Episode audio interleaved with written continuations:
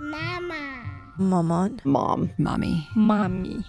This is Mother Mine reflections on our mothers and how they've shaped us.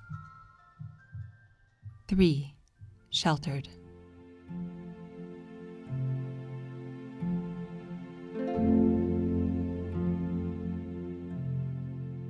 If I think back to my childhood, what I remember about her, it's like I have these bits and pieces of memories, and in all of them, she's she's very calm, very very patient with me.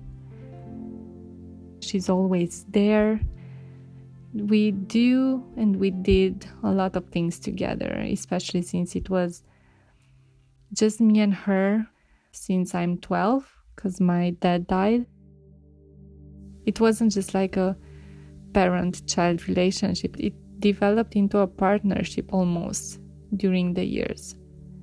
As I grew older, I realized how many similarities there are between us, and my fiance even jokes like that I pulled another Gehanism. My family name is Gehan, so when I do something that's so characteristic of my family, which is me and my mom, he calls it a Gehanism. And I, I feel like it's no, that's my thing. Or like that, does, that has nothing to do with my mom or how she does things.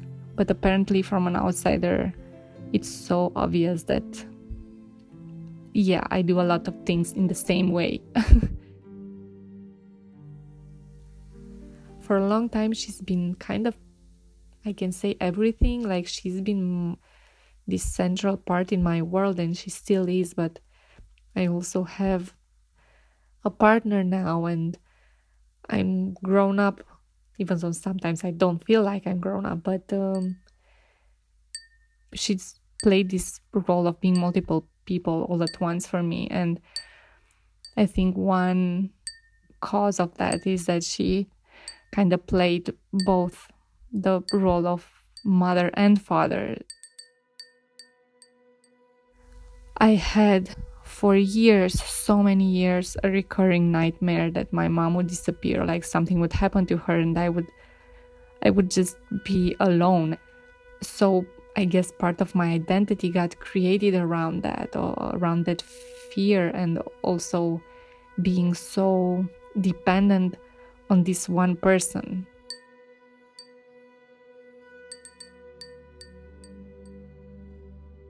yeah she's um she means a lot like a lot a lot. And i honestly cannot imagine how life would be without her.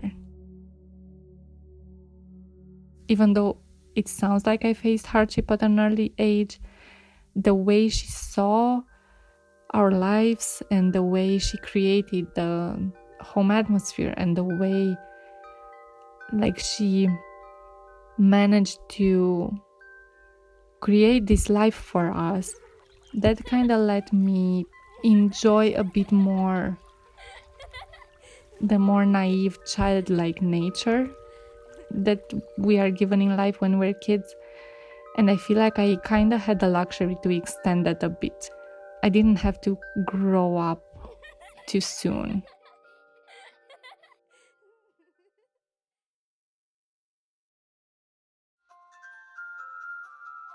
Thank you so much for listening to Mother Mine.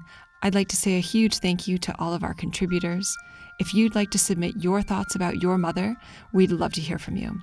Just visit ourmothersourselves.com. That's ourmothersourselves.com and click on Mother Mine for details of how to participate. There will also be a link in the show notes. I'd like to say a huge thank you to each and every one of our Kickstarter backers. Your generous contributions have made Mother Mine possible, and I am so grateful. Mother Mine is created by me, Katie Semro, and produced in conjunction with Our Mothers Ourselves. Buenas noches, mi amor. Duerme bajo el rosal.